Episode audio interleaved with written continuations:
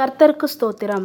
வாசிக்கும்படியாக தெரிந்து கொள்ளப்பட்ட இன்றைய வேத பகுதி கலாத்தியர் ஐந்து ஒன்று முதல் இருபத்தி ஆறு வரை உள்ள வசனங்கள். ஆனபடியினாலே நீங்கள் மறுபடியும் அடிமைத்தன நுகத்திற்கு உட்படாமல் கிறிஸ்து நமக்கு உண்டாக்கின சுயாதீன நிலைமையிலே நிலை கொண்டிருங்கள் இதோ நீங்கள் விருத்த சேதனம் பண்ணிக்கொண்டால் கிறிஸ்துவினால் உங்களுக்கு ஒரு பிரயோஜனமும் இராது என்று பவுலாகிய நான் உங்களுக்கு சொல்லுகிறேன். மேலும் விருத்த சேதனம் பண்ணிக்கொள்கிற எந்த மனுஷனும் நியாயப்பிரமாணம் முழுவதையும் நிறைவேற்ற கடனாளியாயிருக்கிறான் என்று மறுபடியும் அப்படிப்பட்டவனுக்கு சாட்சியாக சொல்லுகிறேன். நியாய பிரமாணத்தினால் நீதிமான்களாக விரும்புகிற நீங்கள் யாவரும் கிறிஸ்துவை விட்டு பிரிந்து கிருபை நின்று விழுந்தீர்கள். நாங்களோ நீதி கிடைக்குமென்று ஆவியை கொண்டு விசுவாசத்தினால் நம்பிக்கையோடு காத்திருக்கிறோம். கிறிஸ்து இயேசுவினிடத்தில் விருத்த சேதனமும் விருத்த சேதனம் இல்லாமையும் ஒன்றுக்கும் உதவாது. அன்பினால் கிரியை செய்கிற விசுவாசமே உதவும். நீங்கள் நன்றாய் ஓடினீர்களே சத்தியத்திற்கு கீழ்ப்படியாமற் போக உங்களுக்கு தடை செய்தவன் யார்? இந்த போதனை உங்களை அழைத்தவரால் உண்டானதல்ல. புளிப்புள்ள கொஞ்ச மாவானது பிசைந்த மாவ் அனைத்தையும் உப்ப பண்ணும். நீங்கள் வேறு விதமாய் சிந்திக்க மாட்டீர்கள் என்று கர்த்தருக்குள் உங்களை குறித்து நம்பிக்கையாய் இருக்கிறேன் உங்களை கலக்குகிறவன் எப்படிப்பட்டவனாய் இருந்தாலும் தனக்கேற்ற ஆக்கினையை அடைவான். சகோதரரே இதுவரைக்கும் நான் விருத்த சேதனத்தை பிரசங்கிக்கிறவனாய் இருந்தால் இதுவரைக்கும் எண்ணத்திற்கு துன்பப்படுகிறேன்?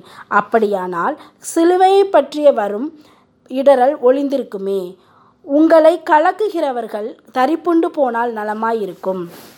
சகோதரரே நீங்கள் சுயாதீனத்திற்கு அழைக்கப்பட்டீர்கள். அந்த சுயாதீனத்தை நீங்கள் மாமிசத்திற்கு ஏதுவாக அனுசரியாமல் அன்பினாலே ஒருவருக்கொருவர் ஊழியம் செய்யுங்கள். உன்னிடத்தில் நீ அன்பு கூறுவது போல பிறனிடத்திலும் அன்பு கூறுவாயாக என்கிற இந்த ஒரே வார்த்தையிலே நியாயப்பிரமாணம் முழுவதும் நிறைவேறும். நீங்கள் ஒருவரை ஒருவர் கடிந்து பச்சித்தீர்களானால் அழிவீர்கள். அப்படி ஒருவரில் ஒருவர் அழியாதபடிக்கு எச்சரிக்கையாயிருங்கள். பின்னும் நான் சொல்லுகிறது என்னவென்றால் ஆவிக்கேற்றபடி நடந்து கொள்ளுங்கள். அப்பொழுது மாம்ச இச்சையை நிறைவேற்றாதிருப்பீர்கள். மாம்சம் ஆவிக்கு விரோதமாகவும் ஆவி மாம்சத்துக்கு விரோதமாகவும் இச்சிக்கிறது. நீங்கள் செய்ய வேண்டும் என்றிருக்கிறவைகளை செய்யாதபடிக்கு இவைகள் ஒன்றுக்கொன்று விரோதமாயிருக்கிறது. ஆவினால் நடத்தப்படுவீர்களானால் நீங்கள் நியாய பிரமாணத்திற்கு கீழ்ப்பட்டவர்கள் அல்ல. மாமிசத்தின் கிரியைகள் வெளியரங்கமாயிருக்கின்றன. அவை யாவன? விபச்சாரம் வேசித்தனம் அசுத்தம் காமவிகாரம் விக்கிரக ஆராதனை பில்லிசூனியம் பகைகள் விரோதங்கள் வைராக்கியங்கள் கோபங்கள் சண்டைகள் பிரிவினைகள் மார்க்க பேதங்கள் பொறாமைகள் கொலைகள் வெறிகள் களியாட்டுக்கள் முதலானவைகளே. இப்படிப்பட்டவைகளை செய்கிறவர்கள் தேவனுடைய ராஜ்யத்தை சுதந்திரிப்பதில்லை என்று முன்னே நான் சொன்னது போல இப்பொழுதும் உங்களுக்கு சொல்லுகிறேன். ஆவியின் கனியோ அன்பு சந்தோஷம் சமாதானம் நீடிய பொறுமை தயவு நற்குணம் விசுவாசம் சாந்தம் இச்சையடக்கம். இப்படிப்பட்டவைகளுக்கு விரோதமான பிரமாணம் ஒன்றும் இல்லை. கிறிஸ்துவனுடையவர்கள் தங்கள் மாம்சத்தையும் அதன் ஆசை இச்சைகளையும் சிலுவையில் சிலுவையில் அறைந்திருக்கிறார்கள். நாம் ஆவியினாலே பிழைத்திருந்தால் ஆவிக்கேற்றபடி நடக்கவும் கடவோம்.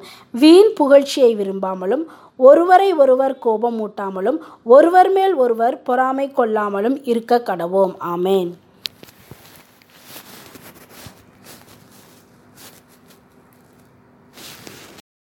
கிறிஸ்துவுக்குள் பிரியமான பிள்ளைகளே இன்றைய வேத தியானத்திற்காக நாம் எடுத்துக்கொண்ட வசனம் கலாத்தியர் ஐந்தாவது அதிகாரம் பதினாறாவது வசனம்.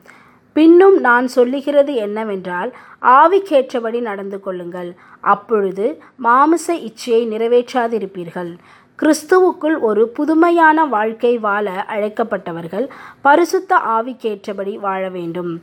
ஆவிக்கேற்றபடி நடக்கிற விசுவாசிகள் அதன் பலனை கட்டாயமாக அவர்கள் வாழ்வில் காண்பார்கள். அப்படி உண்மையாக வாழும்போது அதனுள்ள பலமும் நம்பிக்கையும் நிச்சயமாக ஒரு ஜெயம் பெற்ற கிறிஸ்துவ வாழ்வை அளிக்கும். பரிசுத்த வேதாகமத்தின்படி ஒவ்வொருவருக்கும் இரண்டு பிறப்பு உண்டு.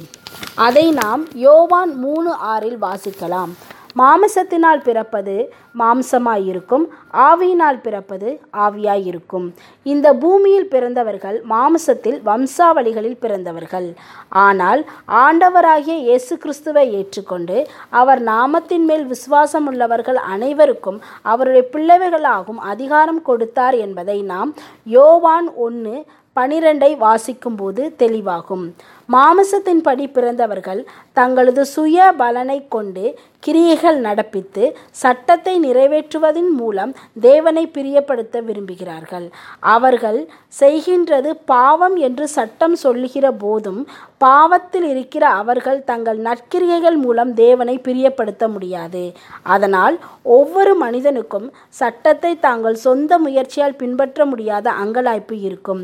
யார் என்னை இந்த பாவம் மற்றும் மரணத்தில் இருந்து விடுவிக்கக்கூடும் என்ற புலம்பல் இருக்கும். அதற்கு பதில் இயேசு கிறிஸ்து என்பதே. ஆவியினால் பிறந்தவர்கள் கிறிஸ்து இயேசுவின் மூலம் பாவத்தையும் மரணத்தையும் ஜெயம் கொள்ளலாம்.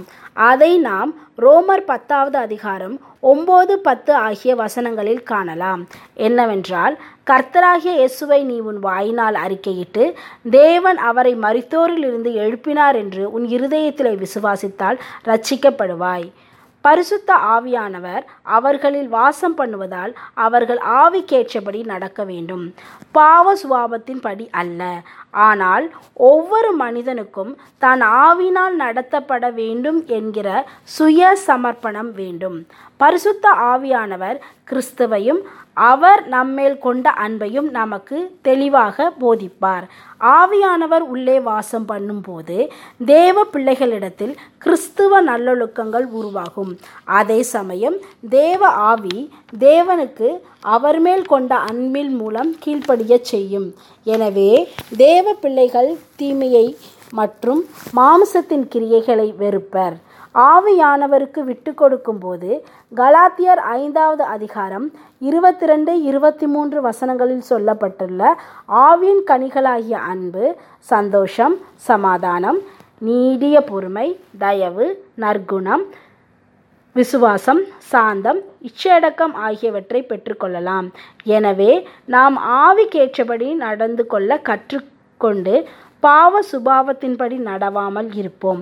தேவன் நம்மில் அன்பு கூறுவார். நாமும் தேவனுடைய ராஜ்யத்தை சொந்தரிப்போம் நாம் ஜெபிக்கலாம். எங்கள் அன்புள்ள ஆண்டவரே உம்முடைய ஆவியினால் எங்களை நிரப்பி உம்முடைய வழிகளில் எங்களை நடத்தும். உம்முடைய இருதயத்திற்கு ஏற்ற பிள்ளைகளாக எங்களை மாற்றும். இயேசு கிறிஸ்துவின் மூலம் ஜெபிக்கிறோம் பிதாவே. ஆமேன்.